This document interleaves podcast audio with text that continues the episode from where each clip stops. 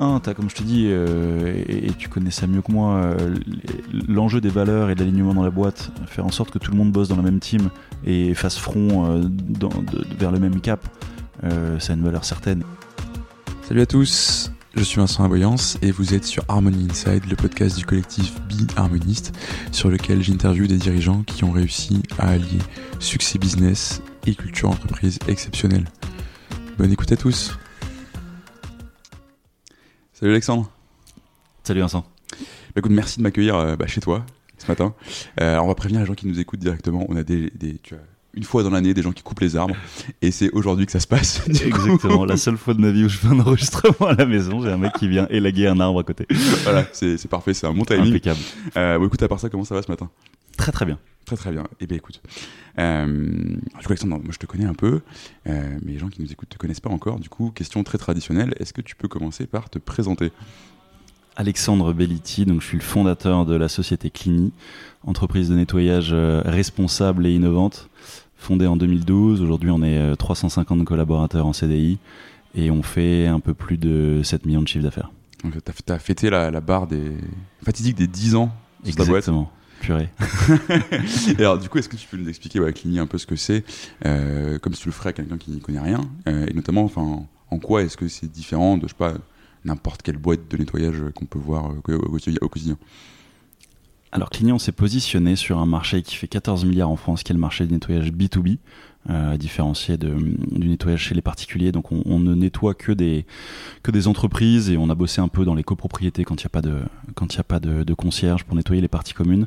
C'est un marché qui est vaste, qui est capté pour un tiers par de très grands acteurs, euh, des mastodontes assez anciens.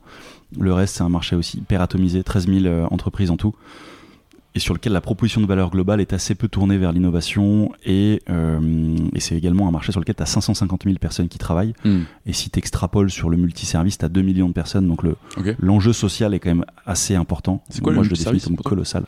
Euh, tout ce qui touche au traitement des déchets petits travaux euh, travaux spécifiques de nettoyage tu vois vitrerie euh, donc euh, c'est un marché sur lequel euh, nettoyage et, métiers connexes sur lequel tu peux avoir un impact social énorme. Il y a énormément de gens qui, travaillent qui, qui, travaillent dans ce secteur. Et, euh, et c'est un métier qui, c'est des lignes de métiers qui sont assez peu valorisées au global. Hmm. Et je trouve ça très dommage. Moi, j'ai une grand-mère qui était femme de ménage. Euh, j'ai fait une petite introspection sur le sujet pour comprendre pourquoi déjà j'avais monté cette boîte au départ parce que je l'avais fait pas forcément en conscience sur ce sujet-là et, et pourquoi j'étais aussi impliqué et je tenais autant à ce que les, les personnes qui bossent chez Clini se sentent bien et se sentent valorisés notamment. Hmm. Euh, donc voilà, notre angle c'est principalement RSE et l'innovation pour créer de la transparence sur un marché qui a pour réputation historiquement d'être une boîte noire. Euh, tu signes avec une boîte et puis tu sais pas trop euh, ce qu'il y a dans ton contrat, ce que tu payes exactement, qui vient. bref, il y a une difficulté à monitorer l'opérationnel derrière, ce qui peut créer des frictions. Donc on essaie d'objectiver au maximum la relation avec le client. D'accord. Et et après, effectivement, oui, tu, dis c'est une, une, boîte noire, etc. Tu t'engages avec une boîte et tu vois pas vraiment ce qui se passe. Euh, mais c'est aussi un, un, marché sur lequel les gens veulent pas forcément voir vraiment ce qui se passe. Et comme tu dis, c'est un sujet qui revient, euh, qui revient régulièrement. Enfin, je sais pas, à une époque, tu avais euh, François Ruffin, je crois, moi, pas tout le temps que je sois euh, pas de la de la politique sur ce podcast, tu vois, mais qui parlait de ça, justement, les femmes de ménage, on les voit pas, personne ne veut les voir, etc. Toi, c'est un truc auquel tu as dû faire face, forcément, au moment où tu montes Clini. C'est ce que je combats le plus. C'est une, une, phrase qui m'énerve parce que son fondement est assez ambigu c'est euh, quand un prospect te dit moi à 9h tout le monde doit être parti parce que je veux pas les voir. Ouais, carrément quoi. Ouais, tu vois, je veux pas les voir. Ouais, ouais, tu sais, mm. donc c'est effectivement hein, une phrase qui est assez, euh, assez heurtante. Donc nous, on est très promoteur du travail en journée. Euh, c'est quelque chose qui, qui prend de l'ampleur sur le marché en général. Pour le coup, on n'est pas, on a été parmi les pionniers, je pense, dans, dans, dans cette promotion-là, mais objectivement, le secteur en prend conscience. je, je, pense que c'est une des, externalités positives du Covid, parce qu'effectivement les premières lignes ont été mises en avant. Alors je, je mets plein de bémols, mais globalement, oui, ce côté, euh, euh, la sensibilité RSE, et ça j'en suis vraiment ravi, euh, augmente largement dans toutes les strates. Je pense que les nouvelles générations aussi sont hyper sensibles. Mais effectivement, le, le, côté je veux pas les voir, moi ça me fait bondir quoi. et, puis les implications derrière, c'est que c'est déjà des populations agents d'entretien qui sont qui ont des métiers qui sont compliqués, qui sont physiques, qui sont pas très bien rémunérés. tu peux pas en plus imposer des horaires complètement décalés de la société.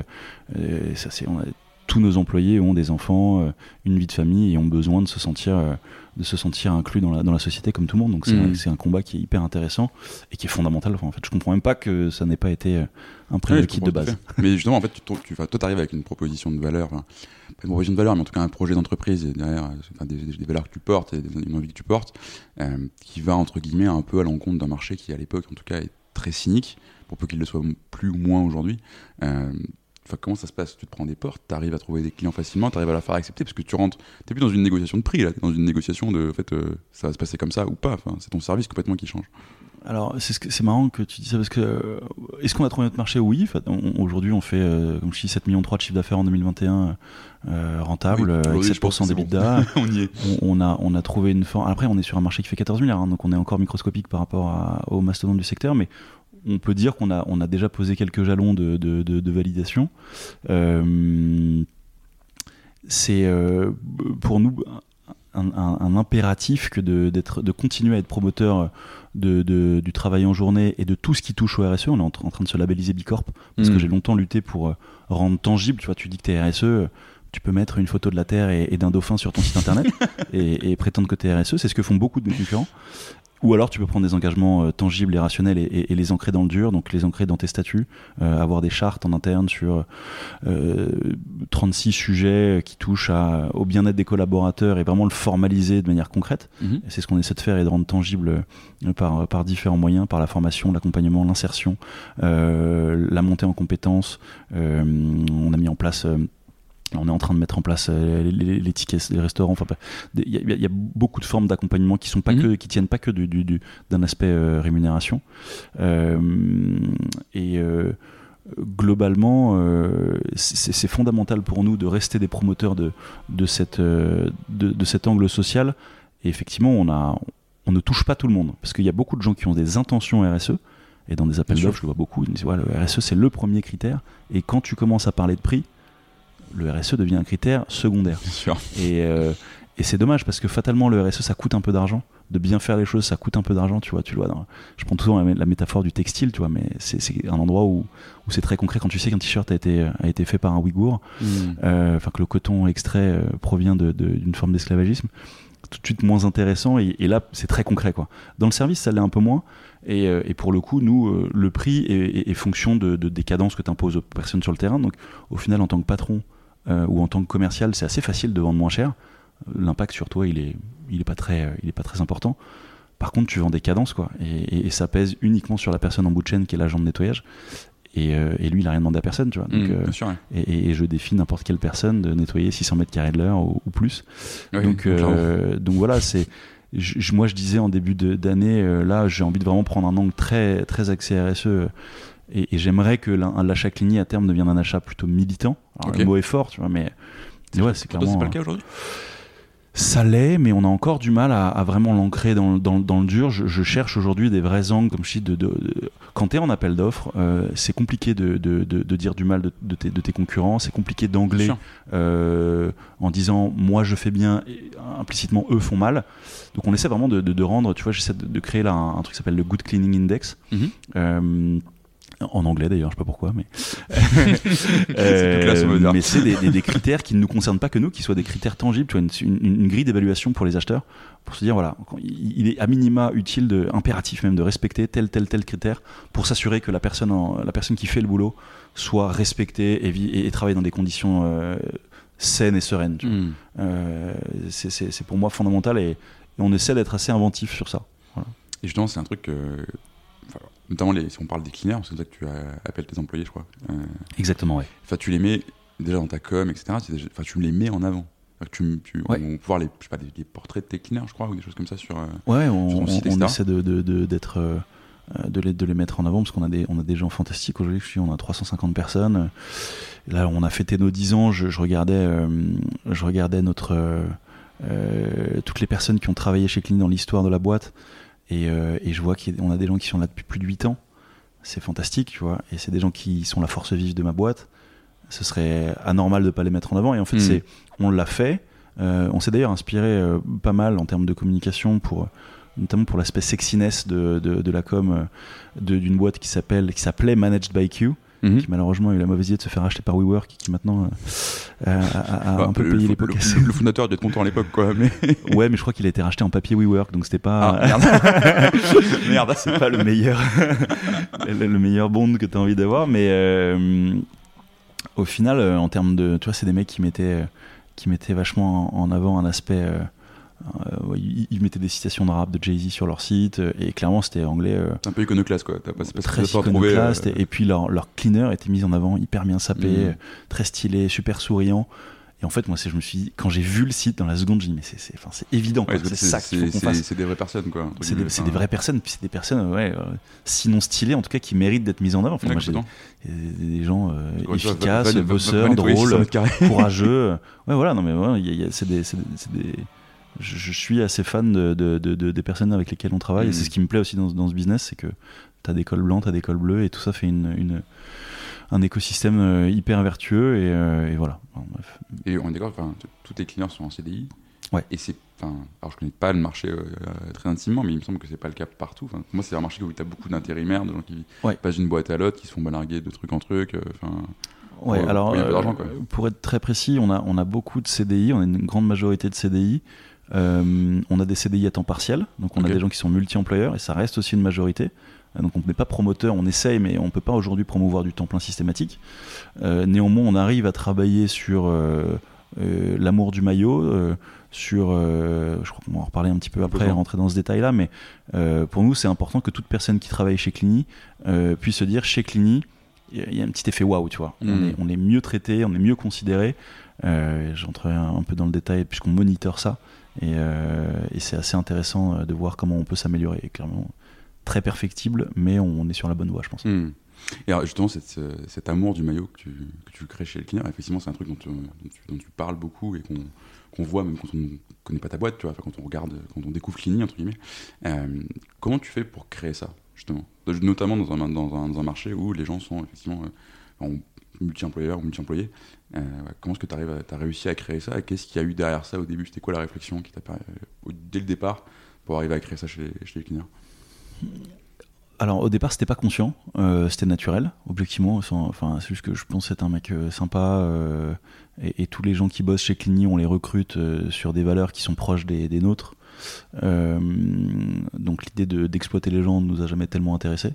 on a plutôt été toujours dans l'écoute, dans la travailler en commun, euh, discuter avec les cleaners de qu'est-ce qui leur permet de se lever le matin. Euh, on est sur un métier, comme je disais tout à l'heure, hein, qui est physique, qui est, qui est, qui est, pas extrêmement valorisant. Donc, qu'est-ce qui.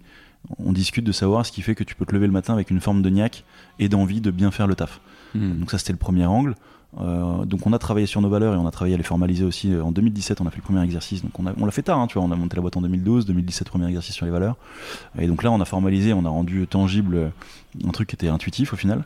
Et, euh, et ensuite, tu, tu bah, ça part de plusieurs choses. C'est d'un côté, tu essaies de bien faire les choses en accord avec tes valeurs et, tu, et, puis bien traiter les gens. Pour nous, c'est naturel, euh, quelles que soient les, les, personnes.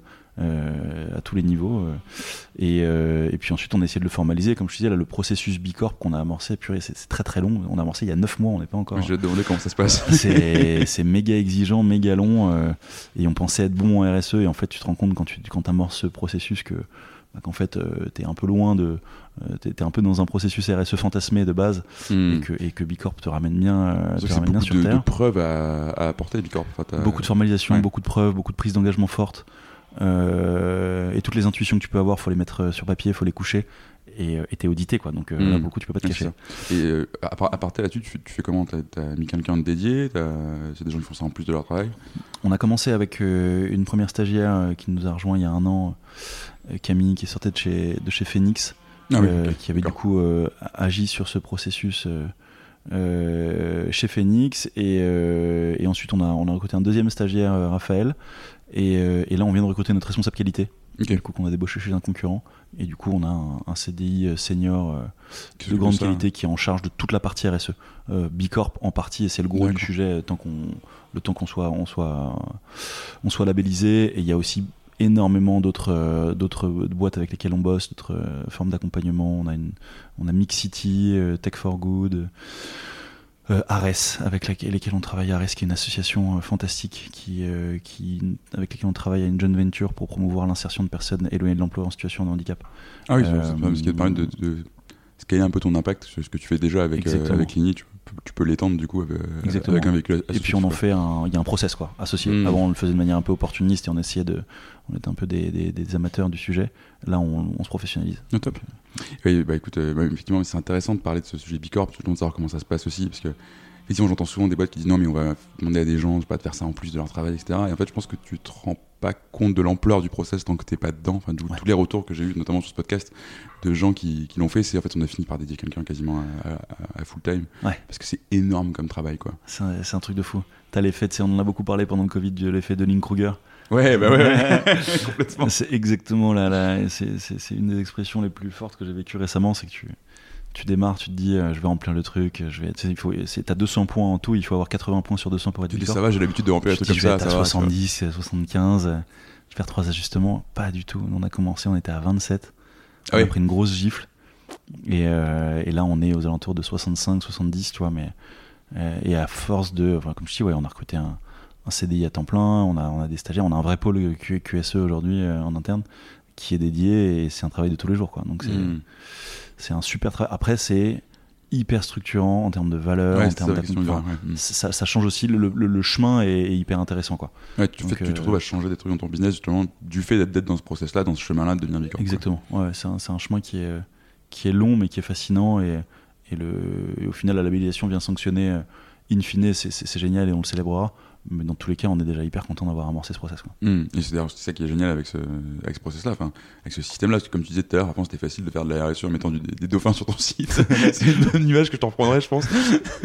Mais euh, ouais, là aujourd'hui, tu en gros, t'es obligé de le de formaliser, de l'auditer, il y a un vrai truc, quoi. C'est, ça, ça sort de, euh, ouais, on fait des trucs RSE, regardez, c'est cool, quoi. T'as un, Exactement. t'as un vrai chemin, et tu vas aller vers une vraie, un vrai nivellement par le haut des pratiques là-dessus. Ouais, je peux- c'est- très exigeant. Et, euh, et après, l'exercice suivant, c'est que Bicorp est en- encore, euh, je crois qu'il y a, euh, je vais pas dire de bêtises, mais il y a moins de moins d'un millier de- d'entreprises Bicorp Mm. euh, en France. Mais je crois qu'on est même beaucoup moins que ça. Je crois qu'il y a 200 J'ai entreprises. pas les Je chiffres crois en qu'il y a tête du 2005 tout, dans le monde et, et 200 en France, un truc comme ça. Euh, chiffre à, à vérifier évidemment, mais ça reste très confidentiel, surtout en France. Et, et même si le Bilab France euh, commence à être très promoteur, on a, on a, il y a un effort marketing, il y a un effort de, promotion de, cette, de, ce qu'est Bicorp et des, engagements que ça, implique.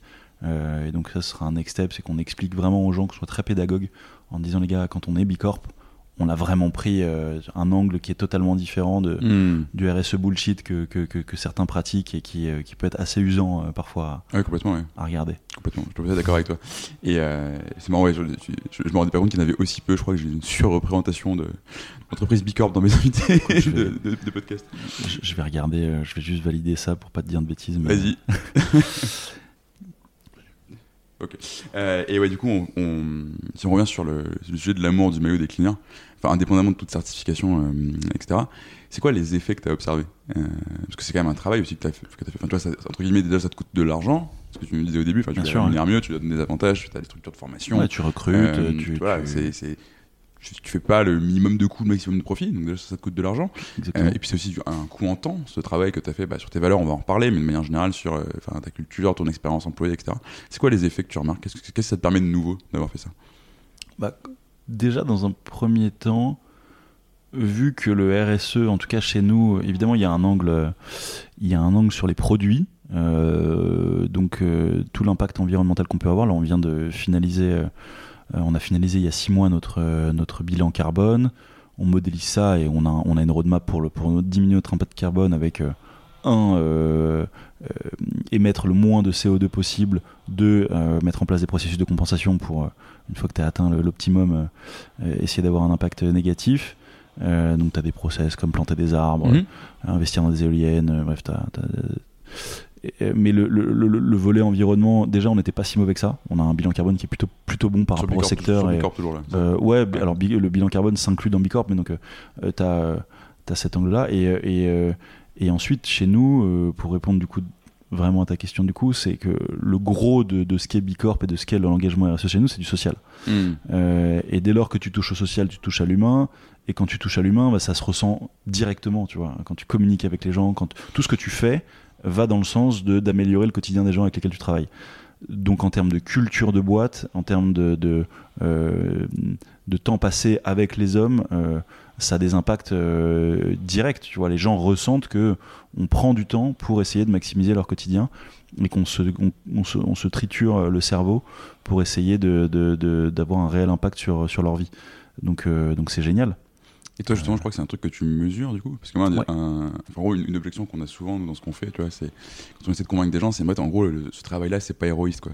Genre, je- est-ce que tu peux me garantir un ROI euh, sur euh, le fait que je vais, je vais dégager du temps des équipes et de l'argent Mhm. euh, pour faire ce travail-là? Je suis là, bah, écoute, le ROI, tu le verras, hein, mais tu le verras dans, dans- dans- dans deux mois, trois mois, six mois.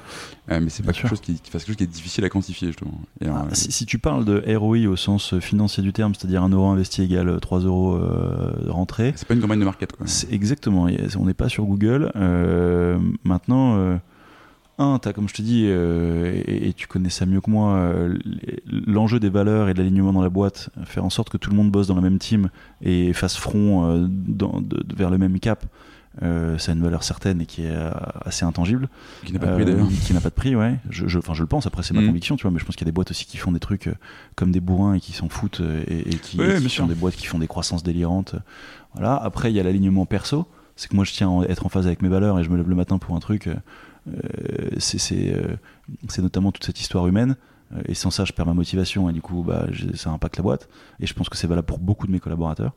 Euh, après, tu as un ROI qui est bah, que là, je peux, me, euh, que je peux mesurer. C'est la satisfaction des gens avec lesquels je bosse. Quoi. Ouais, bien sûr. Et, et- et ce retour, tu peux, tu peux euh, supputer que ça a un impact sur la qualité du travail fourni, sur l'engagement, sur le turnover. Donc sur, euh, tu vois, le turnover, pour le coup, ça c'est héroïste direct. C'est quand tu as un turnover faible, euh, fatalement, ça te coûte moins d'argent.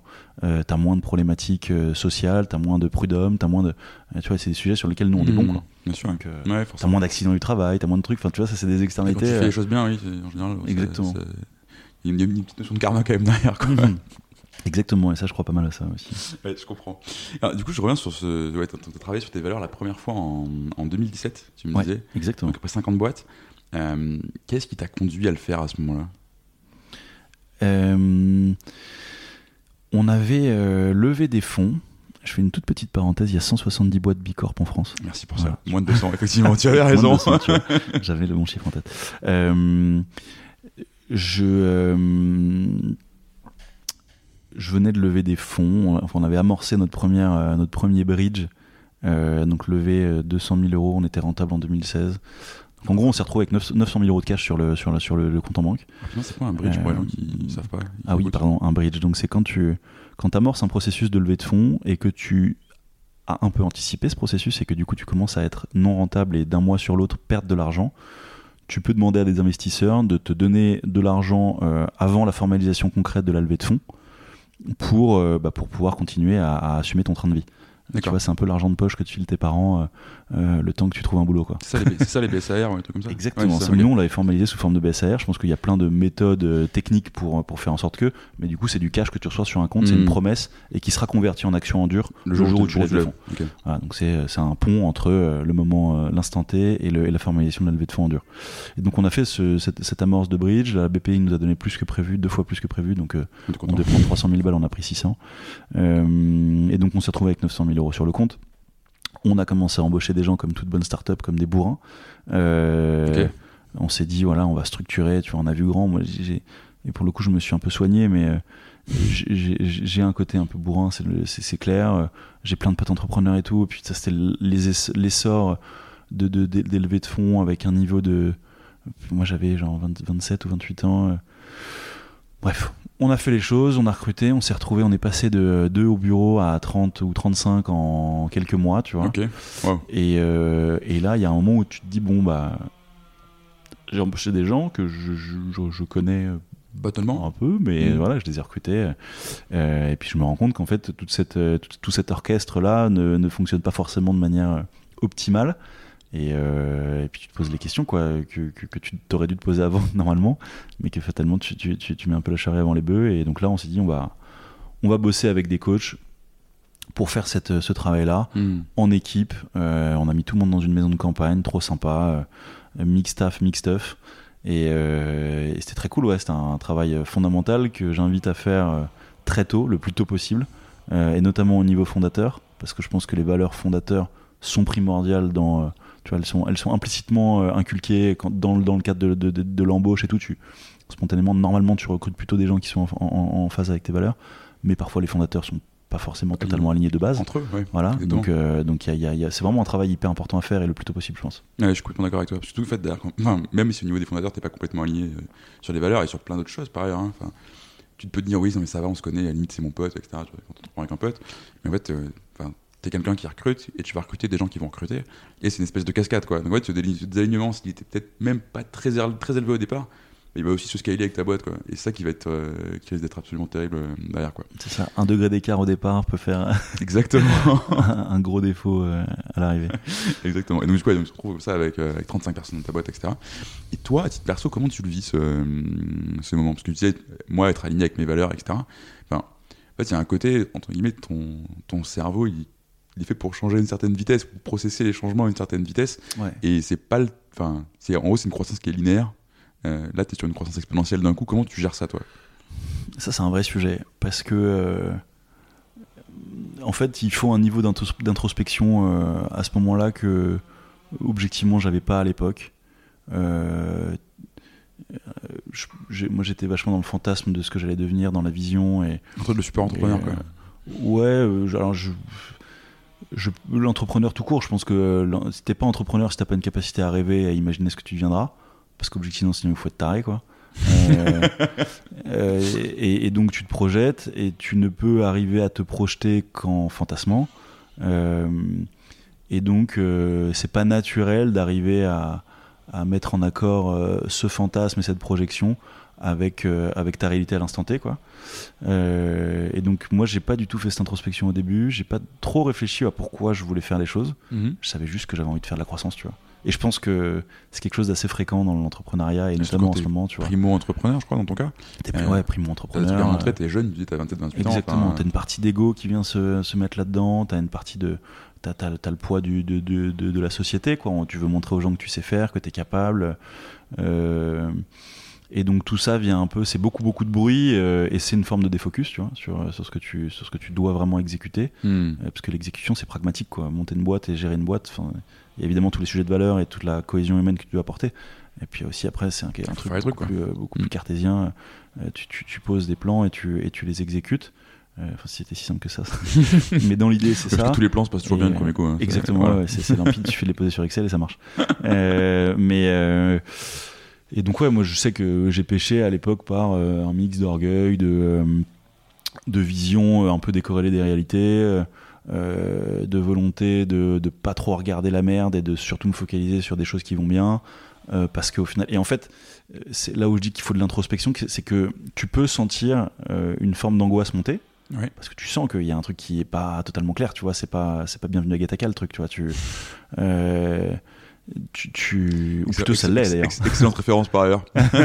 Qu'on mettra en lien parce que je voulais- j'invite tout le monde à aller voir ce super film.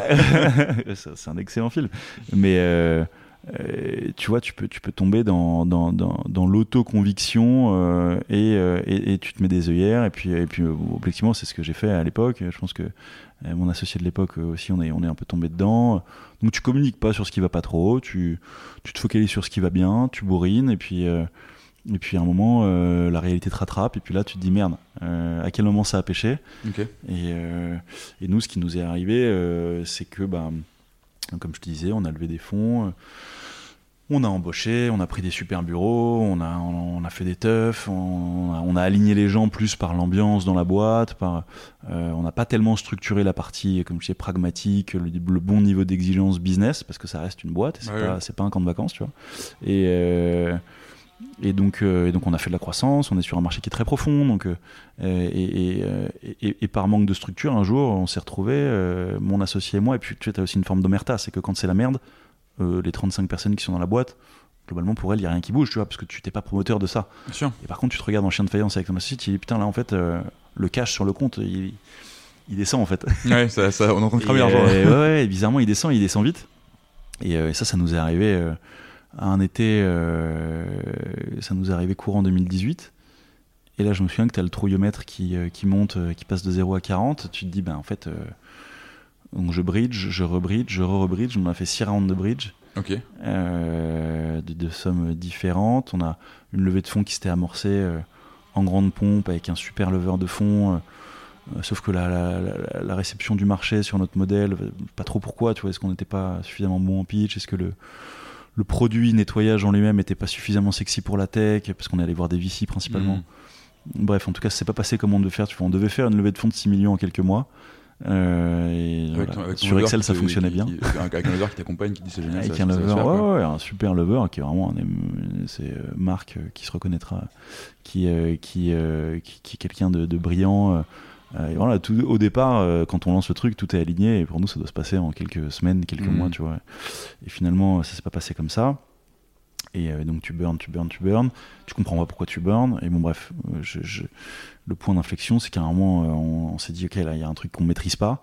On a fait rentrer un CFO dans la boucle. On avait, on avait pris toutes les strates de la boîte sauf la ah, finance. Okay. Normal. Ce qui est génial, parce que, sachant qu'on est un business qui est fondamentalement très très très euh, financier, parce qu'on a des marges, ouais, des marges faibles. Mmh. Tu vois, c'est un truc, tu dois piloter très très finement ce sujet-là, et c'est le seul truc qu'on pilotait pas.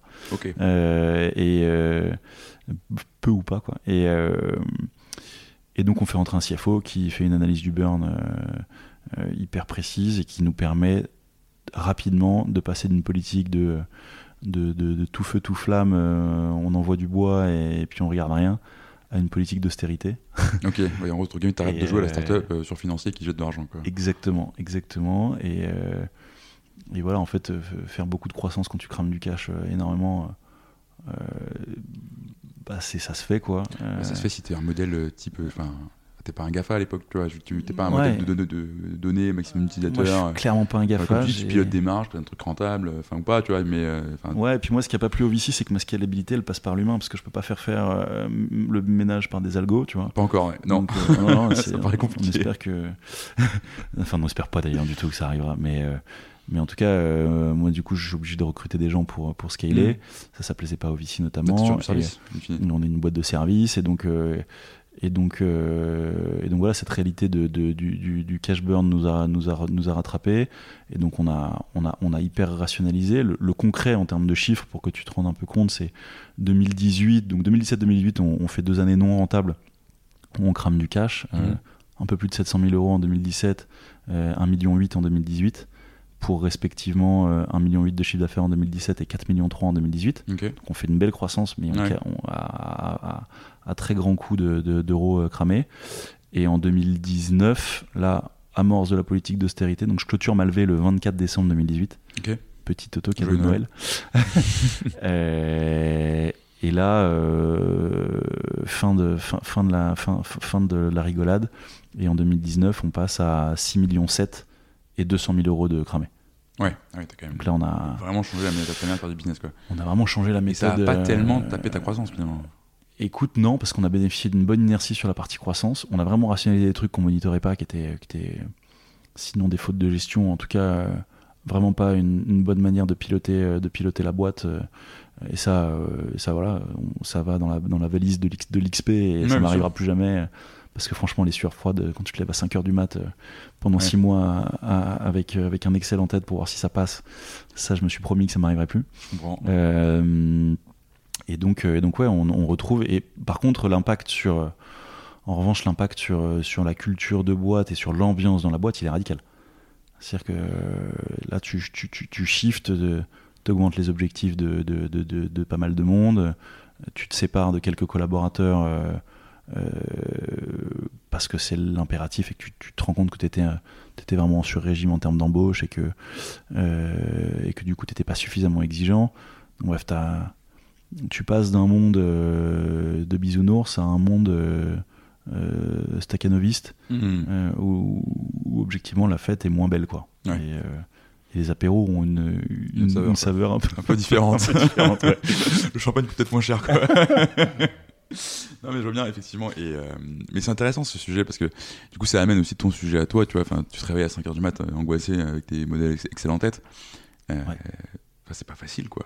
Et, toi, non. Parce que tu vois, on parlait tout à l'heure de ce travail d'introspection que tu n'avais pas forcément, etc. Il y a un autre truc, c'est que je pense que ça t'aide pas à faire de toi un, entre guillemets un CEO très focus quand tu commences à courir après des bridges et des levées de fonds tous les 6 mois. Enfin, tu passes plus de temps à faire ça qu'à gérer ta boîte. Exactement. Mais même pour toi, c'est. Enfin, comment tu as réussi à toi-même à, à, évoluer là-dessus, à faire ce travail d'introspection et à arrêter de. Enfin, tu as toujours beaucoup d'engagement émotionnel dans ta boîte, j'imagine, mais que ça travaille plus la nuit, quoi. Alors déjà la rentabilité de là de manière très pragmatique euh, ça, aide. ça aide énormément sur sur cet apaisement euh, rentabilité t'as du cash euh, t'as plus le mur de cash qui est juste un enfer le truc le plus anxiogène au monde hein, c'est Hmm. Ça te ramène ça te ramène à la mort quoi, quoi. c'est ton- Ouais, ouais. Ma boîte c'est mon bébé euh, et, et quand quand t'as plus de cash tu sais que ton bébé il va, il va potentiellement euh, y passer euh, ça c'est ça le ça le fait pas du tout en, en termes de stress c'est vraiment très très impactant Euh, donc là aujourd'hui on, on s'est affranchi de ça ce que tu disais sur euh, le bridge c'est un défocus bah ouais c'est clair la levée de fonds globalement est un défocus c'est hyper important quand euh, quand ta strat est modélisée pour que la levée de fonds ait un impact euh, croissance fort euh, et ça je pense qu'il y a beaucoup beaucoup aujourd'hui de aujourd'hui j'ai l'impression que l'entrepreneuriat est devenu synonyme de levée de fonds Or, je pense que euh, la levée de fonds euh, ne concerne que quelques modèles spécifiques et que ça ne doit sûr. pas être un prérequis. Quoi. Mm. Mais, euh, et donc, quand tu as décidé que tu devais lever des fonds pour, pour, pour, pour subvenir à tes besoins d'entrepreneur, c'est du coup un impératif. Donc, il faut s'y focus, mais il faut être hyper sharp, il faut être processé, il faut se laisser des timings, il faut, euh, faut, pas, euh, faut pas y passer plus de temps que, que nécessaire. Et moi, j'y ai perdu beaucoup de temps. Et, euh, et clairement, ça a eu un impact sur ma gestion de la boîte, puisque bah, quand tu es dehors, tu vois, en 2018, j'ai fait euh, plus, de 200, euh, plus de 200 meetings levés de fonds. C'est bah, le temps ces que tu 200 passes pas meetings, je suis pas au bureau. ouais. Ouais, du, c'est coup, du coup, ça a eu un impact sur ma relation avec mon associé, ça a eu un impact sur ma relation avec mes équipes, ça a eu un impact avec. et puis, toute cette période, comme je dis, ouais, la période où tu, tu dors mal, t'es angoissé, t'en parles à personne, et, et, et donc tu touches à un, un phénomène assez connu qui est la solitude de l'entrepreneur, bah, t'es moins sympa aussi. Donc, euh, pareil, en termes d'ambiance de boîte, euh, quand j'arrivais et que je voyais quelqu'un euh, faire un truc qui me plaisait pas, euh, j'étais plus trop dans la pédagogie, quoi. Donc, euh, Et t'en es revenu du coup de tout ça. euh, J'en suis revenu, bien bien sûr, bah, tu travailles dessus. Parce qu'en fait, c'est pas, c'est pas soutenable dans, dans, dans- dans une boîte. Quoi. Tu, euh, t'es- la boîte, c'est ton bébé, et, et, et- et- et ce qui fait la force de ta boîte, c'est les gens qui y sont. Donc, tu es obligé de, de, de, de te, de te tendre le bras, même dans les périodes de tension. Déjà, tu es dans une période de tension et c'est uniquement ta faute. Ça, moi, j'ai une croyance très très forte c'est que tu es exactement là où tu, tu souhaites être et que la seule personne qui est capable de te, de te remettre à flot, c'est toi. Tu peux te faire aider, tu peux discuter, tu peux échanger avec des gens, mais il n'y a personne qui va se lever le matin pour résoudre tes problèmes. toi. Donc, euh, donc tu ne peux te consulter que toi-même et, et- et globalement si tu as fait des erreurs à toi de les assumer. Euh, et donc ça, j'ai, bon, c'est plutôt un mindset que j'ai de base, tu vois, même si des moments où c'est vraiment, vraiment pas facile. Euh, et donc à moi ensuite de remettre une ambiance sympa dans la boîte et c'est ce que j'ai fait là sur les 18 derniers mois. C'était mon, mon principal focus. C'était un de recruter des gens avec lesquels je m'entends bien, premier KPI, et deux de remettre une ambiance très tournée vers euh, l'entraide, le, team spirit. euh, euh, je pense que c'est fondamental. Et du coup, ça passe principalement par moi et mon mindset. Mhm. En fait, ce qui me, ce qui me vient quand, quand je, quand je t'écoute raconter ça, alors tu me dis si j'ai tort ou pas, mais en gros j'ai l'impression que tu as fait un chemin toi, sur toi et toi-même de, transformation de ton, euh, état d'esprit, de ta manière de gérer euh, certaines situations, certaines angoisses ou pas, et, les- tenir à distance aussi. Mais il y a aussi ce côté avec ta boîte où tu as un peu assumé de devenir ce, ce que ta boîte était vraiment, quoi, et de devenir qui t'étais vraiment. En, parce qu'en fait, au final, tu es une boîte de service qui a voulu avoir le full ride de startup tech, euh, etc. Et en fait, c'est pareil, ça, tout ça, t'en es, es revenu, quoi. Au début, tu mettais beaucoup de tech, et justement, une de mes questions, c'était comment tu.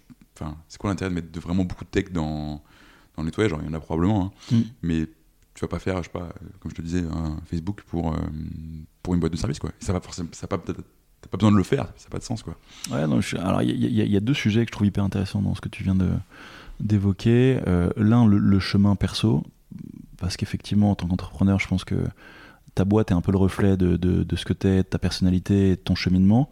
Donc nous, Clini a beaucoup évolué et pas mal euh, au gré de ma personnalité et, des, et de l'accompagnement. Moi, je me fais coacher depuis 5 ans, un peu plus que 5 ans. Euh, tu as une porosité entre le pro et le perso qu'entre entrepreneurs qui, je pense, est assez forte. Euh, et donc tu t'évolues. Moi j'étais euh, à une époque dans une peut-être dans une quête euh, d'ego boost ou tu vois euh, on peut définir ça comme on veut, mais quête de validation sociale aussi. tu veux montrer que tu es capable de lever des fonds, de faire de la croissance, d'être un entrepreneur reconnu. et, et ça, clairement, bah, avec l'âge et tout, tu t'en affranchis parce que au final. on s'en fout Ouais, on s'en fout un peu, on s'en fout complètement même. Et, et, l'important ne se situe pas là. Mais je pense que c'est un, c'est bien de faire ce passage-là, de l'admettre et de dire que, bah, à un moment, tu as eu tout comme quand tu avais 16 piges, tu devais t'acheter un, un, jean diesel. Exactement. T'en as plus rien à foutre. Tu, tu, fantasmes aussi les levées de fonds, les machins. Et au final, après, une fois que tu es passé, bah, tu, tu, tu, démystifies tout ça et, c'est très bien. Euh, donc, ouais, la boîte a évolué. Et moi, aujourd'hui, je sais que ce qui me fait lever le matin et ce qui me plaît dans la vie en général et, dans ma boîte en particulier, euh, c'est tout ce qui touche à l'humain. Hmm. Ce que j'aime, c'est les aventures humaines, c'est pouvoir bien bosser avec des gens qui, avec lesquels je m'éclate euh, et apporter de la valeur sur le plan, euh, sur le plan social. Tu vois. Donc c'est ça qui me, qui, me, qui, me, touche et je pense que la boîte a pris du coup vraiment cet angle-là. Euh, sur la partie tech, on est effectivement parti, et alors c'est la mauvaise inspiration qu'on a pris côté, côté US. Managed by Q, dont je parlais tout à l'heure, se, se, définissait comme une boîte tech. Donc, euh, et, donc on a, on a un peu pris cet angle-là, on a un peu singé cet angle-là. Euh, peut-être toujours dans une logique d'ego boost, tu vois, de, dire on n'est pas une boîte de ménage, tu vois, on est. ouais, et puis c'est une attente à l'époque où tu montes ta boîte aussi. Ouais, déjà c'est comme c'est un espèce de, de, de sésame ouvre-toi pour les fonds, pour lever de l'argent, Exactement, c'est ça. C'est quand, quand tu prends un prisme VC, du coup, euh, dire que tu es une boîte tech, c'est beaucoup plus stylé. sauf que c'est pas ce qu'on est. On est, on met de la tech dans un business qui est un business de service. et donc on met en place ce que j'appelle pragmatique. Euh, donc c'est ce qu'on fait aujourd'hui. Euh, on bosse beaucoup autour de, du no-code, qui nous a hmm. été une révolution pour nous, euh, une révolution tout court, je pense, mais pour nous hyper utilisée et, bien utilisée. Donc, ouais, la techno aujourd'hui, pour nous, que, que tu me disais qu'est-ce que c'est exactement, on peut en mettre à tous les niveaux. ça permet d'avoir une, une, vision de ton marché, de, de, ce qui est fait sur le terrain, quasi omnisciente on pilote beaucoup de data, on est très, euh, très axé data sur la satisfaction client, euh, l'analyse des, signaux faibles, des signaux forts de, de, churn.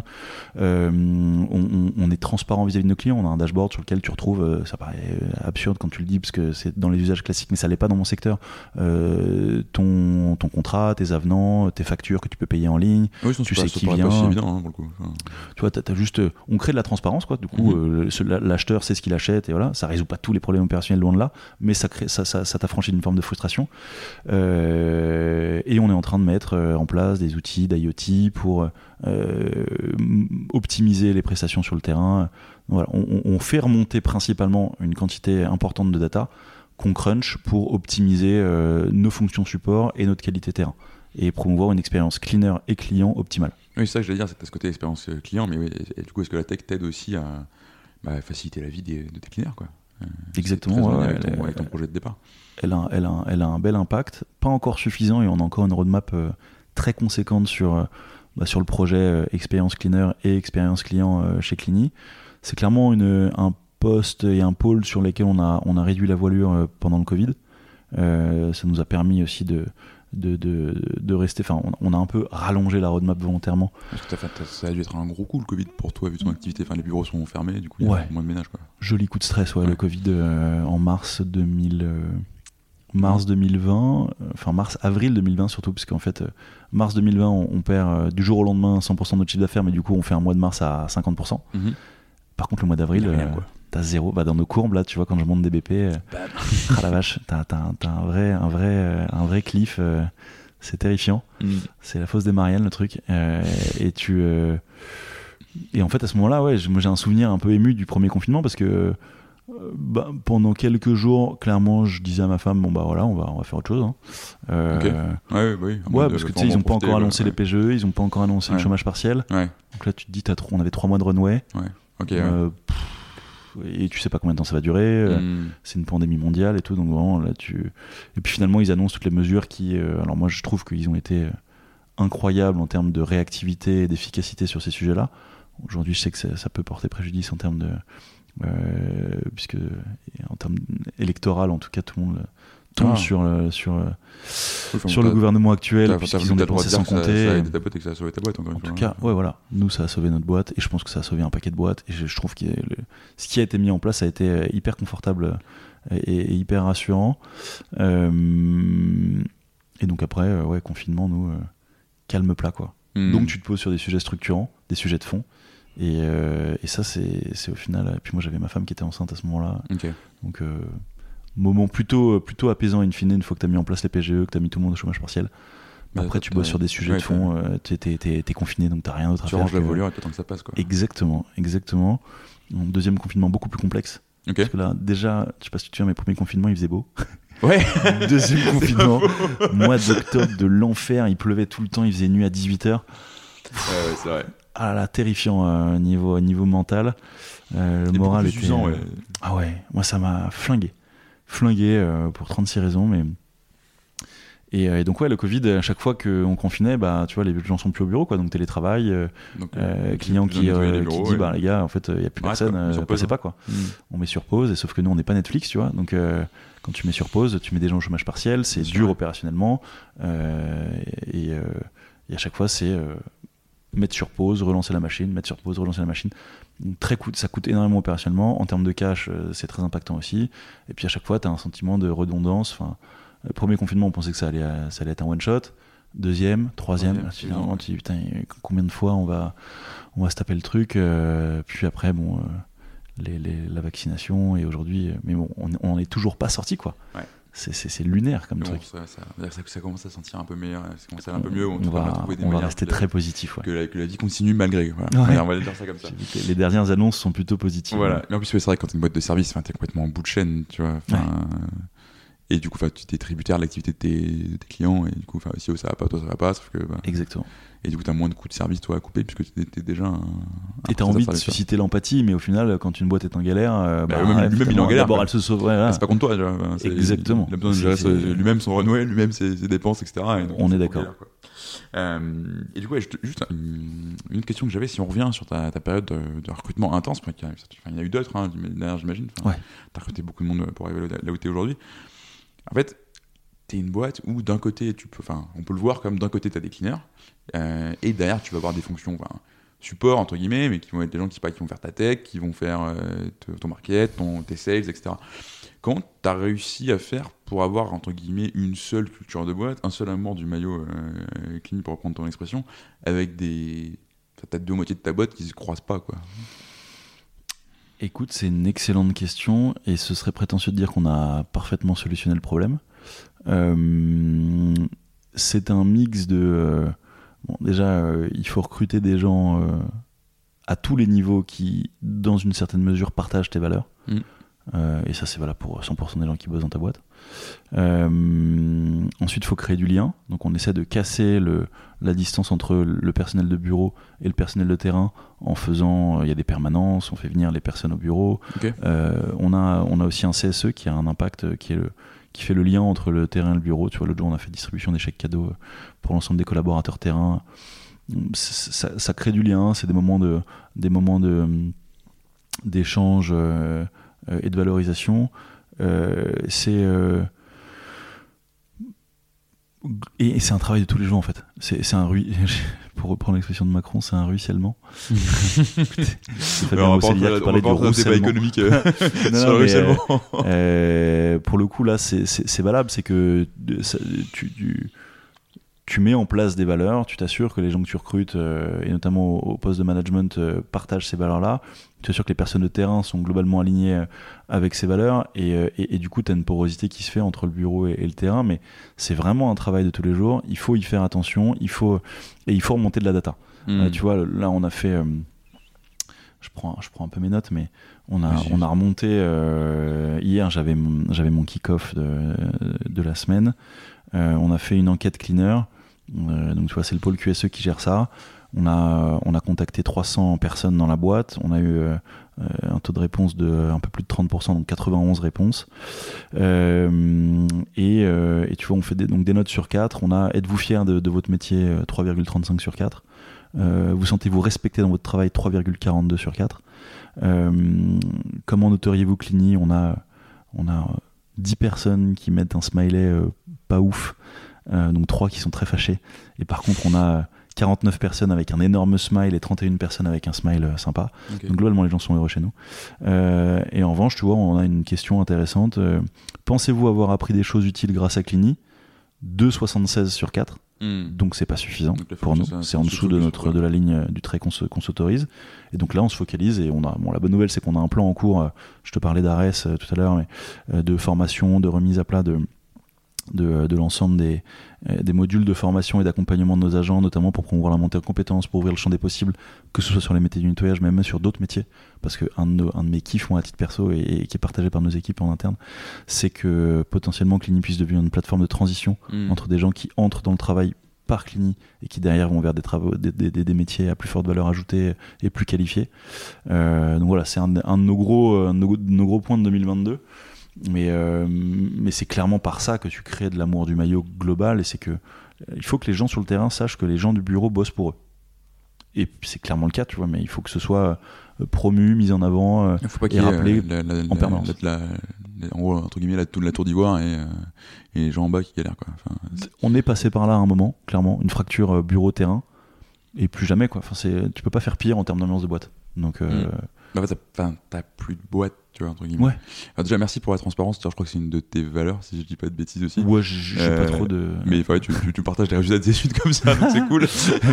ouais, ouais, Et euh, ça me ouais, enfin, moi, la, euh, la comparaison qui me vient là-dessus, enfin, avec mon bien à moi, c'est les boîtes de conseil, Ouais. euh, qui en gros, enfin, c'est plus des SS2I d'ailleurs que des vraies boîtes de conseil, mais en gros, ça place du mec euh, pendant deux ans, trois ans, enfin, chez un client, et en gros, t'as les gens de la boîte et euh, les consultants, quoi. Ouais. Et c'est quelque chose de très séparé, Ouais. euh, et c'est un truc que je ne- n'arrive pas à processer. Euh, Ouais, c'est marrant. je-.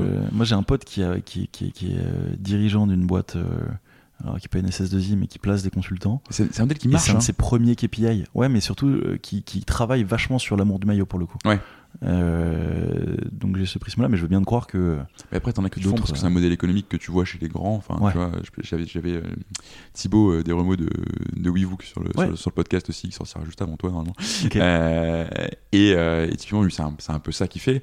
Mais enfin, il décrit où il était euh, avant, et j'ai oublié le nom de sa, sa boîte qui est pourtant très connue. C'est McKinsey, non? Non, c'est pas Max, c'est. euh, putain, Atlan, Aslan. Aslan, euh, Ah, euh, Enfin bref, une grosse Oui. euh, SS2I dont je retrouverai le nom. euh, et en gros, eux, c'est vraiment. genre, enfin, le- moi, je dis c'est une boîte à viande, lui, il me dit c'est un bouche charcutier, tu vois. et après, effectivement, t'as des gens qui montent des boîtes qui reprennent ce modèle, mais qui le font en travaillant sur l'amour du maillot. Mais moi, j'ai jamais compris, conceptualisé comment tu pouvais juste faire ça. Et euh, enfin, si c'est pour faire ça, genre, deviens indépendant et gagne plus d'argent, tu vois. Parce que vraiment, ça sert à rien d'être dans une boîte qui te vend comme. euh, ah tu ouais, un mais, steak, euh, mais t'as toute l'appréhension de euh, tout ce que t'apporte la boîte, c'est-à-dire euh, en gros euh, de- du business, quoi. Euh, tout cru. Euh, bah, quand, quand, quand tu t'es pas confronté au marché et que tu te rends pas compte que en fait, tu as, de la valeur. Tu vois, Mm. c'est toujours, on revient toujours un peu au coaching et, Ouais. et à la notion de valeur perçue et à comment tu te valorises. Je pense que quand tu as réussi à passer le cap et que tu t'es devenu indépendant et que tu te rends compte que tu arrives quand même à, à attraper des gens et à créer de la valeur et à apporter du. euh, bah, tu restes indépendant. Fatalement, il n'y a Mm. plus trop d'intérêt à.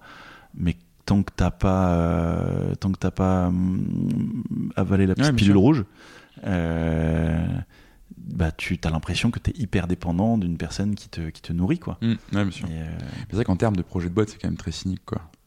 Euh, de, de te dire. je, je- ouais ouais, J'ai je- je- j'ai vraiment cette séparation. Ça doit être. euh, Je sais pas si le cynisme est le, le prérequis. Je sais pas si tu démarres une boîte comme ça. Je, suis assez. alors après, je suis assez positif de nature, tu vois, mais je pense que c'est une conséquence en fait. C'est qu'à un moment, tu t'es pris d'assaut par le côté capitalistique de ta boîte, que pour rentabiliser, il faut, euh, il faut créer un modèle euh, pérenne, euh, euh, hyper, euh, hyper serré, euh, et, et dans lequel bah, il y a des conséquences qui sont que tu deviens un peu boucher charcutier. Mais tu peux le faire en faisant l'amour du maillot. Tu vois, encore une fois, moi, j'ai rien contre, ces, contre Ouais, les boîtes de de conseil qui ont ce modèle économique. Ouais, mais ça te coûte de l'argent. Ouais. Si tu veux bien Bah faire oui, oui. bah, c'est ça le problème, c'est que c'est le problème du capitalisme au final, c'est que quand t'es focus rentabilité, euh, t'as plus, t'es, t'es- t'es- t'es plus hésitant à investir. Et ça, on le voit à tous les niveaux. Enfin, c'est, c'est- moi, c'est un problème qu'aujourd'hui je trouve prégnant euh, partout. Quoi. C'est que, Mais c'est pour ça que je suis content toujours que tu, que tu viennes en parler ici, parce que ça te montre que tu peux euh, avoir ce, ce- ce type de structure euh, et que ça te coûte de l'argent et justement que ça a des effets euh, enfin, bénéfiques, quoi. Ouais. des externalités positives. Et le ROI dont on parlait au début, bah, finalement, il existe, tu vois. Enfin, à un certain endroit, même si tu le vois pas immédiatement euh, euh, d'un mois sur l'autre dans tes, dans tes marges, euh, ton ROI, il est réel, quoi. c'est, primordial, de, primordial de le modéliser, euh, que ça devienne un KPI très important de la boîte. Et t'es toujours balancé entre deux choses. C'est que pour être généreux et pour euh, être promoteur du coup de, de- de bien-être et de confort auprès de tes collaborateurs, il faut faire de l'argent. Mm. Parce que t'es pas une ONG et que, et que euh, fatalement pour pouvoir redistribuer, bah faut avoir. Euh, donc tu es obligé de mettre en place un modèle rentable et un modèle, euh, et un modèle structuré et structurant. Donc il faut un niveau d'exigence assez élevé. Mais une fois que tu as, il faut effectivement mettre en place un modèle qui puisse être un modèle redistributeur. Euh, et ça, c'est pas forcément naturel. Je peux comprendre que quand tu fais une traction de, de cochon euh, et que tu commences à faire du cash, euh, bah, c'est grisant et tu peux te faire avoir par, par, par, par tout ça. Et, et c'est Ouais, très humain en fait. Donc il Hmm. faut arriver à, à tweaker le truc pour, pour arriver à, combiner les deux. Euh, croissance rentable, forte et, et redistribution. Et, et c'est un- et ça, pour le coup, c'est un beau chemin que tu as fait, parce que es revenu de. Ouais, mais on est, on est, des, on est des rookies, nous. euh. Ouais, ouais, bien sûr. mais. euh, ouais, t'as ouais, t'as 10 ans, t'es plus tellement un rookie. Hein. Ouais, ouais, je, enfin, c'est plus en termes de volume. Je, je- je vous, je trouve qu'on est au démarrage d'un truc qui peut, qui peut vraiment être, être sympa, tu vois. Et moi, je suis fasciné par des boîtes comme Patagonia. Oui, bien sûr. ouais. euh, Ah, tu vois, dans les boîtes de Bicorp, plus, ouais. vraiment des boîtes qui ont fait des trucs, euh, qui font des chiffres d'affaires ultra conséquents avec un mindset, des valeurs portées euh, euh, at scale euh, et qui sont euh, des vrais modèles euh, hyper impactants. Et moi, c'est ça qui me fascine, tu vois. Et je peux en aucun cas me comparer à date à ces gens-là. Mais c'est clairement un objectif de vie, quoi.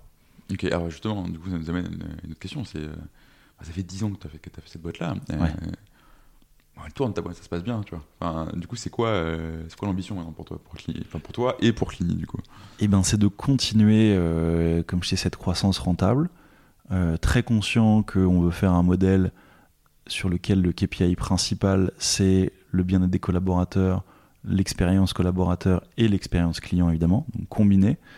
Euh, partant du principe aussi que l'expérience client découle en partie de l'expérience collaborateur, parce que des gens heureux qui bossent chez toi, comme tu dis, en termes de karma, ça se ressent. Mm. Euh, va encore me dire que je suis perché. ça y est. et de, et, et, euh, et de. Oh non, mais là, on est au niveau zéro du perché. là. Ouais, mais je sais, je sais. On Mais peut rentrer dans le perché si tu veux. mais- moi, on le sait, mais- Euh, et donc, euh, et donc ouais, c'est continuer à grossir, euh, continuer à bien faire les choses et rester très, euh, très précis et, et très focus sur, euh, sur faire les choses bien, quoi. Mm. Et, euh, et, et- ouais, Bicorp et, et tout, tout l'écosystème qu'on est en train, toute l'ambiance qu'on est en train de mettre en place au sein de la boîte, je pense, nous, va, va nous permettre de tendre vers ça. Maintenant, il faut aussi que le marché s'éduque, que les acheteurs s'éduquent. que- Moi, mon rêve, et, ça, excède Clini, c'est que je trouve que socialement, on est sur un marché qui a un potentiel d'impact colossal. Ce que je disais au début, tu vois, il y a vraiment beaucoup, beaucoup de gens et beaucoup de gens bien qui bossent dans ce secteur-là. Euh, et, ça me plairait beaucoup que ce secteur évolue pour, pour se valoriser, tu vois. Arrête de s'excuser, de, de, faire des, métiers considérés comme à faible valeur ajoutée. Tu as des, t'as des bureaux dégueulasses, t'as des, euh, c'est- juste pas possible. De, tu vois, c'est la pierre angulaire. c'est- En tout cas, c'est pierre angulaire, le mec qui se valorise. C'est l'un des premiers sujets. Euh, tu, fais le ménage chez toi pendant 3 semaines, tu comment Ouais, c'est l'horreur. euh, et- t'es bien content de le déléguer, t'es bien content qu'il y ait des gens qui viennent faire ça, qu'ils le fassent bien, avec conscience. Et du coup, c'est des gens qu'il faut mettre en avant, qu'il faut valoriser. Tu vois, c'est, ça me paraît évident et je sais pas comment être, en être promoteur au-delà de. Enfin, en fait, de ce qu'on fait chez Clinique. Ce qui est intéressant, je reviens sur ton sujet d'académie un peu, je sais pas, de formation, enfin de Ouais. D'upskilling en- entre, entre guillemets de, de- que tu veux mettre en place pour tes cleaners. En fait, je pense que la perception qu'on a de ce métier, c'est qu'on en est très perso, et même pas tant du fait que c'est, enfin, oui, c'est un métier qu'on n'a pas envie de faire, tu vois, de nettoyer, mais c'est aussi parce que c'est souvent, euh, bah, tu disais sur une, dans une autre interview, quand tu n'as pas de qualification, le premier job pour entrer dans l'emploi, c'est que tu vas vers, vers le ménage, tu vois. Et ça peut, ça, ça- c'est un peu à ce niveau-là, je pense qu'il y a une, un- une perception un peu euh, arrogante où on se sent supérieur, etc. du métier quand on est, je sais pas, chef de boîte, tu vois. Hmm. Euh, et c'est pour ça que je trouve ce, ce projet-là, que ça soit une, bah, une porte d'entrée dans l'emploi, mais pour aller ailleurs et justement te permettre de, bah, de prendre l'ascenseur, entre guillemets, tu vois, c'est, un sacré projet pour, le coup, pour, euh, pour toi et pour Clinique, quoi. Ouais, à, tort déjà, effectivement, comme tu le dis, le, le netto- Enfin, je vais commencer par le, par le début. Le nettoyage est effectivement considéré comme, euh, comme une porte d'entrée, euh, notamment par les agents euh, d'entretien, enfin par les personnes qui cherchent du boulot. Mm. Euh, c'est clairement l'un des premiers, si ce n'est le premier endroit euh, dans lequel tu, tu, tu, tu, tu vas solliciter un job parce que parce qu'il y a cette perception que n'importe qui peut y entrer. Côté acheteur, c'est considéré comme bonnet blanc, blanc bonnet. De toute façon, les mecs font du ménage. Quelle sera la différence? La réalité, elle est tout autre. C'est que tu peux faire. Enfin, c'est un métier qui est compliqué, euh, sur lequel il faut énormément de, de volonté, euh, de courage et, des skills, parce que vraiment, Ah moi, je le, pour le coup, j'ai fait des formations pendant, pendant un moment euh, euh, dans un centre de formation dédié. Tu, tu- tu peux nettoyer le même espace deux fois plus vite et deux fois mieux, suivant que tu es formé, accompagné. Tu peux faire des trucs terribles aussi en termes d'hygiène, utiliser les mauvais produits, et je te passe les détails de trucs crados, mais Hmm. t'as vraiment envie de savoir que la personne qui bosse chez toi elle a été formée et qu'elle fait les choses bien parce que vraiment euh, celui qui nettoie euh, tes bureaux avec la même éponge qu'avec laquelle il nettoie les sanitaires t'es quand même pas très content Hmm. en effet. et c'est des choses qui arrivent et c'est même des grands classiques du, secteur donc c'est euh, donc il faut former il faut accompagner Euh, et puis je sais pas si c'est vraiment le poste malheureusement c'est l'un des postes sur lequel les gens ont envie de faire des économies je sais pas si c'est vraiment là qu'il faut taper tu vois Ça fait partie du bien-être des salariés en fait. C'est partie bien des salariés. Tu sais que tu embauches des personnes qui sont, euh, qui sont. et, voilà, il faut, il faut, il faut évidemment pas. euh, il faut que le prix soit juste. Et il y a un juste prix dans notre secteur qui correspond au niveau de formation, d'encadrement, Mhm. d'accompagnement, de, de, de, de qualité de matériel, de, tu vois, qui, qui, qui est vraiment un juste prix. Dès lors que tu vas en dessous de ce juste prix, tu joues sur les cadences, donc tu joues sur la, tu précarises des gens en situation de précarité. Et ça, et ça, je trouve pas ça cool. Mais aujourd'hui, et nous, je pense qu'on est vraiment dans, un- dans un juste prix. On va en moyenne à 21 euros de l'heure. Ok. Euh, mais on nous dit encore, et souvent on me dit, euh, on me dit, euh, vous êtes, vous êtes cher quoi. Et tu vois, enfin, je peux être transparent au point de, tu vois, je dis mon débit tout à l'heure, à 7 points débit. on- Ouais, c'est, c'est, c'est, c'est cool, tu vois. C'est pas, on est, on est à des Ouais. kilomètres d'Apple, tu vois. Et Ouais. les gens, ils vont, ils vont s'acheter un iMac. euh, euh, Enfin, ils vont s'acheter un Mac, je veux dire, euh, ils seront ravis, et, et- mais, mais ils vont, ils vont euh, euh, essayer de, de, de négo euh, âprement sur des sujets comme le nettoyage. Et c'est un truc, c'est assez naturel, je le comprends, et en même temps c'est assez énervant. Parce que tu as Bon. envie de dire, tu veux que tes, tes bureaux soient propres, tu veux que les gens qui bossent chez toi soient engagés, restent, ne- qu'il n'y ait pas de turnover régulier. Il y a un enjeu de, de- de sécurité, il y a un enjeu de. Tu vois, c'est, tu, veux- tu veux pas que le- le- la personne qui travaille dans tes bureaux, puis qui, les- en général, on a, on a les accès à des bureaux, on- Hmm. Oui, bien euh, sûr. Hmm. que la personne soit. Il y a un minimum de, fiabilité, de, pérennité dans. dans Et de dans- confiance, ouais. Et de confiance, exactement. Hmm. Donc, euh, et puis t'as pas envie de savoir que cette personne-là, elle a du mal à, à finir ses fins de mois et, et à nourrir ses gosses, quoi. C'est, euh, c'est, je trouve pas ça cool. Et d'où l'intérêt de, de faire ce que tu fais en termes de, bah, de travail sur ta culture au sens large, mais tes, en gros tes valeurs, euh, le pourquoi de Clini, euh, etc. En fait, c'est, Ouais. enfin, tu, pourrais, tu prenais l'exemple d'Apple euh, tout à l'heure, je vais pas refaire Simon Sinek et le why, etc. Mais enfin, quand tu achètes Apple, tu achètes une histoire et tu achètes le fait d'être une meilleure personne grâce à, l'objet que t'as entre les mains. Tu pas un ordinateur qui marche bien. Donc en fait, le fait justement d'avoir euh, travaillé, formalisé tout ça, etc. euh, Évidemment, tu as les aspects RSE, mais même d'un aspect d'un point de vue commercial, euh, tu peux aller vers des trucs qui sont. En fait, c'est ça que tu vends et plus juste euh, une personne qui vient chez toi une heure pour faire du ménage. Quoi.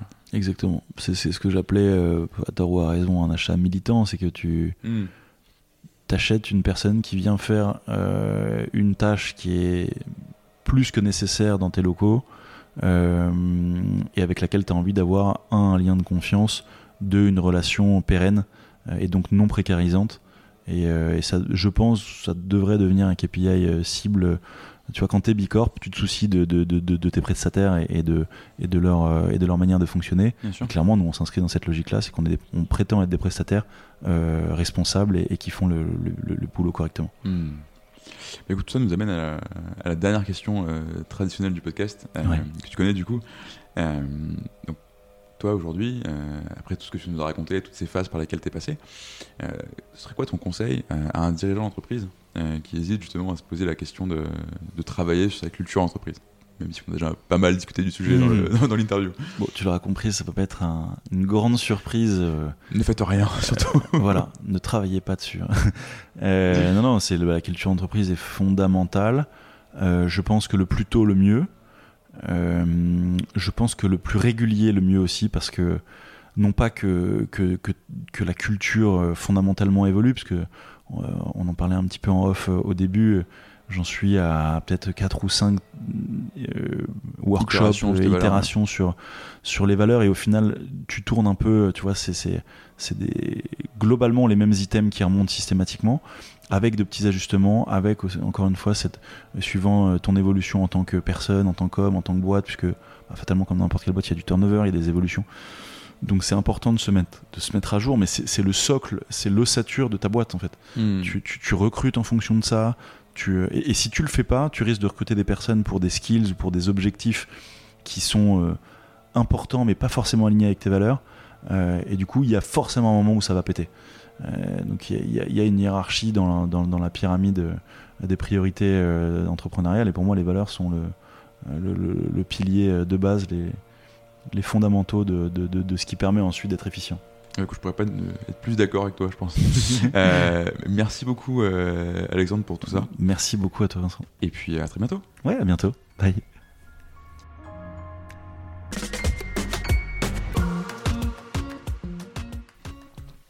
Merci d'avoir écouté cet épisode jusqu'au bout.